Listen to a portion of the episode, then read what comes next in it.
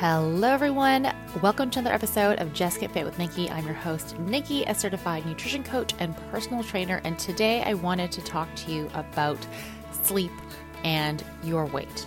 Now, this could be weight loss, this could be weight maintenance, it could be weight gain. But the thing is, so often when I have new clients come to me, they're always very focused, understandably so, on what they're eating and how they're moving their body. And while I agree both of these things are incredibly important when it comes to you being the healthiest version of you, but the reality is that most of us could probably, if we dive a bit deeper and actually reflect on things, see a correlation between our hunger levels, our fullness levels, cravings, and our lack of sleep.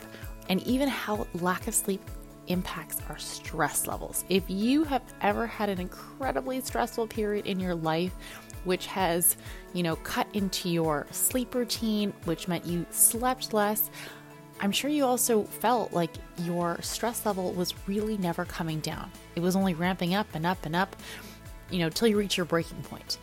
And the thing that most people don't realize is that sleep actually helps to regulate some really important hormones like cortisol, like our hunger hormones, like our fullness hormones. And so when we are not getting enough sleep, those hormones can be impacted.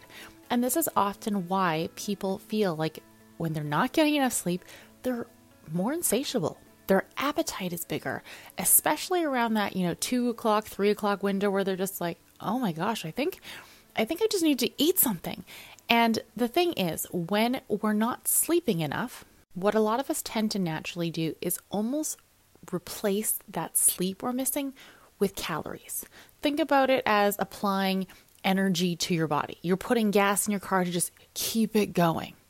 And I get it, it makes total sense. If you are feeling really tired, if you're feeling burnt out, if you are sleep deprived, What's easier to do? Find the time for seven to nine hours of sleep or continue to put food slash, you know, fuel in your body to just push through.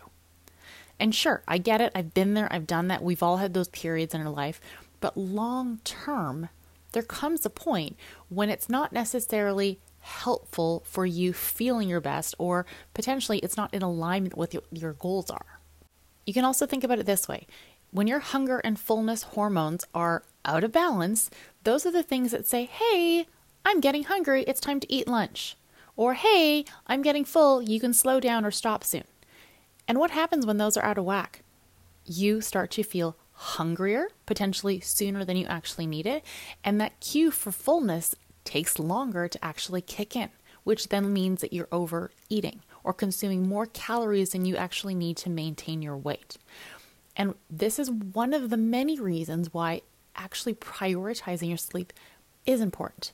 Is it super exciting and a sexy solution? Not really. And I, I, get that, right? We want to do things that are, you know, highly actionable, really result driven. But we also forget that our ability to feel in control around food, to have those natural hunger and fullness cues and trust them, that's a really important part of longevity when it comes to weight loss and then maintaining your weight.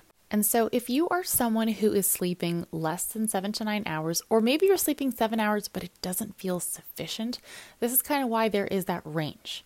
There are some people who are going to thrive with some of it, and there's going to be some people who are, can't function on seven, right?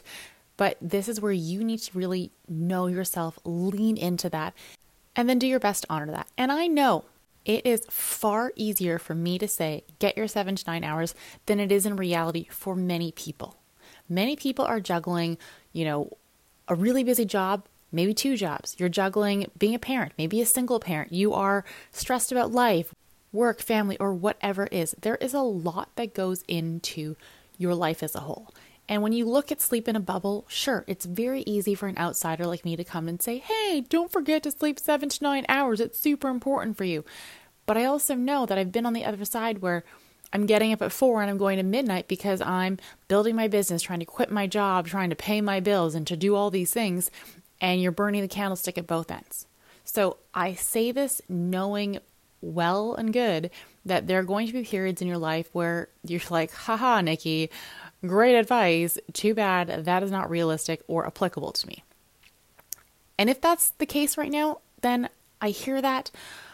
Do the best you can to take care of yourself, to prioritize rest, to prioritize recovery.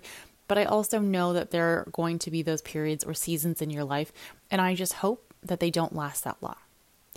If you are someone who is in a position to actually prioritize this, but you're struggling with the ability to find the motivation to do so, then I want you to keep listening because oftentimes I see this from different sides when it comes to clients. I have clients who go, Yep, yep, I should definitely sleep more.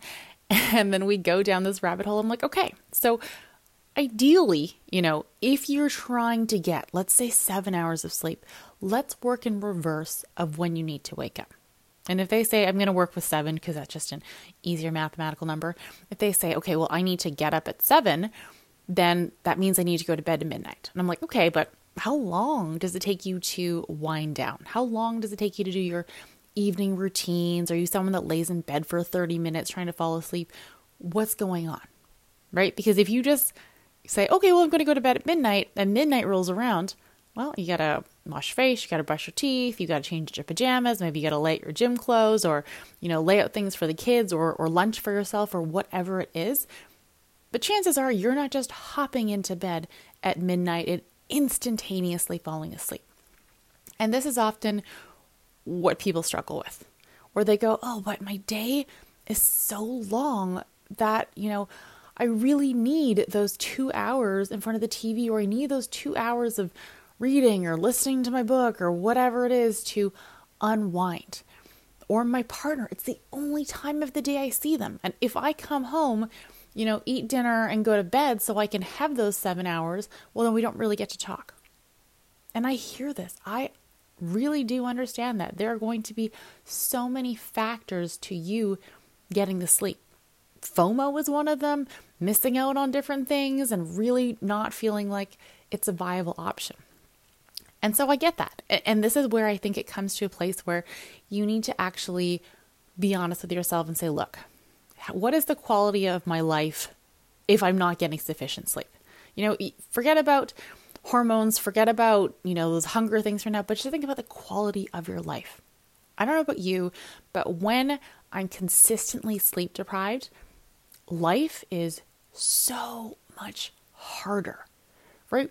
basic things so much harder. Getting groceries instead of ordering delivery, way harder. Making it to the gym, doing my workouts, you know, going for a walk, taking care of myself, doing laundry, washing my hair, you name it, it is harder. And there comes a point when push comes to shove, and you're going to have to say, look, yeah, it would be real nice for me to watch two hours of Real Housewives when I'm done work. But in reality, I know that it's not just two hours. Or I know that after I watch that, I'm so wound up from all the drama and screaming that I have a hard time falling asleep. And it is up to you to take a step back and go, what is realistic for me and for my life? Can I actually, you know, aim for seven hours? Or maybe what's realistic is for me to aim for six and a half. And then I can adjust and I can aim to go to bed a little bit earlier, or I can aim to get up a little bit earlier, you know, whatever way it works for you. If you're going to bed earlier, maybe you get to get up earlier and that changes things, but give yourself options. The thing is, though, your ability to sleep, your ability to recover, your ability to manage your stress as well as your hormones is really, really important for your overall success, for your overall physical, mental, and emotional health. If I haven't slept well for a week, I am an emotional basket case. Look at me wrong, and I might cry. And maybe I'm overly sensitive, who knows? But I know that my bandwidth for different elements of life is significantly lower. I know when I'm burnt out, I will replace sleep with food and I will attack the pantry and all the snacks like no one's business because I just need to keep going. At no point am I going, Oh, am I hungry? Let's check in with your hunger levels, Nikki. I'm going, I'm about to fall asleep and it's four o'clock and I have so much crap to do. I just need to keep going. I need to push through. And it's only when you're actually able to take that step back, get to a place where you're sleeping a little bit more, right? Maybe eight hours isn't a realistic goal for you. So set a realistic goal. Give yourself that opportunity. And I always say, like I said before, work backwards. If you need to get up by seven, work in reverse. And maybe midnight isn't the best thing. Maybe it's 11 o'clock. And if that's the case, set an alarm on your phone for 11 p.m. to be like, hey, that's your friendly reminder. It's time to wrap up. It's time to wash your face. It's time to lay your clothes for tomorrow. It's time to set up, you know, future you for success and also give yourself enough time, you know, to dick around before bed because chances are you don't just go to bed. I fold the blankets, I fluff the pillows, I, you know, take the dog out for a pee. There's a lot of things that go into my bedtime routine that I wouldn't actually acknowledge unless I'd had to go through this process of like, man, that took me a really long time to like get into bed. And if you're not sure where to start, time your nighttime routine. When you say, okay, I'm going to sleep, set a timer. How long does it take you to actually physically get into bed and turn off the light? And start with that. And set that little reminder on your phone. It can be an ongoing reminder and try it for a week. You are not committed to doing this forever. You are not tied to this. And also know it's going to change. You know, I'm someone who, in the wintertime, when it's dark at four o'clock, I could get into bed at nine and be very comfortable. I could sleep and I don't feel like I'm missing out on anything. However, in the summer, when it's light until I want to say close to 10 p.m., it's really hard. It's really hard to warrant that I can get into bed at nine, right? I, I'm just like, but it's but it's light out. Like that's kind of crazy, Nikki. And and these are things that naturally change, right? It's also a lot easier in the summer to get up at six because hey, there's daylight. Versus middle of the winter, I get up at six and I'm like, oh, I'm not going to see the sun for two hours. Give yourself a break. It does not have to be perfect. You do not have to have this, you know, nailed down. But if you are noticing that your, you know, hunger levels or your fullness levels are really out of touch or something that you struggle with, or you feel like you are snacking like a mad person in the afternoon, even though you're making balanced meals, even though you're prioritizing protein and veggies and you're drinking enough water, you know, have a look at your sleep. And I know it's not an exciting thing to focus on, but it is an important thing to focus on. And I know that when you sleep well, you're going to rest better, you're going to manage your stress better, you're going to be rested enough to actually check in with yourself and check in with your needs and check in with your hunger. I know it's going to be a lot easier for you to move your body because you're not exhausted. It's going to be a lot easier not to snooze that alarm. And so, if this is something that you need to work on, a goal, hey, welcome. You are normal. I've been there, I've done that. Sometimes I need to revisit this goal when I let things slip, and that's okay. So start with the morning. What time do you need to wake up? Work in reverse. Give yourself that buffer for what your nighttime routine looks like, how long you actually need to do all those things. And then set that friendly reminder of, like, hey, don't forget, we're being a responsible human being. We are trying to live our best, most energized life.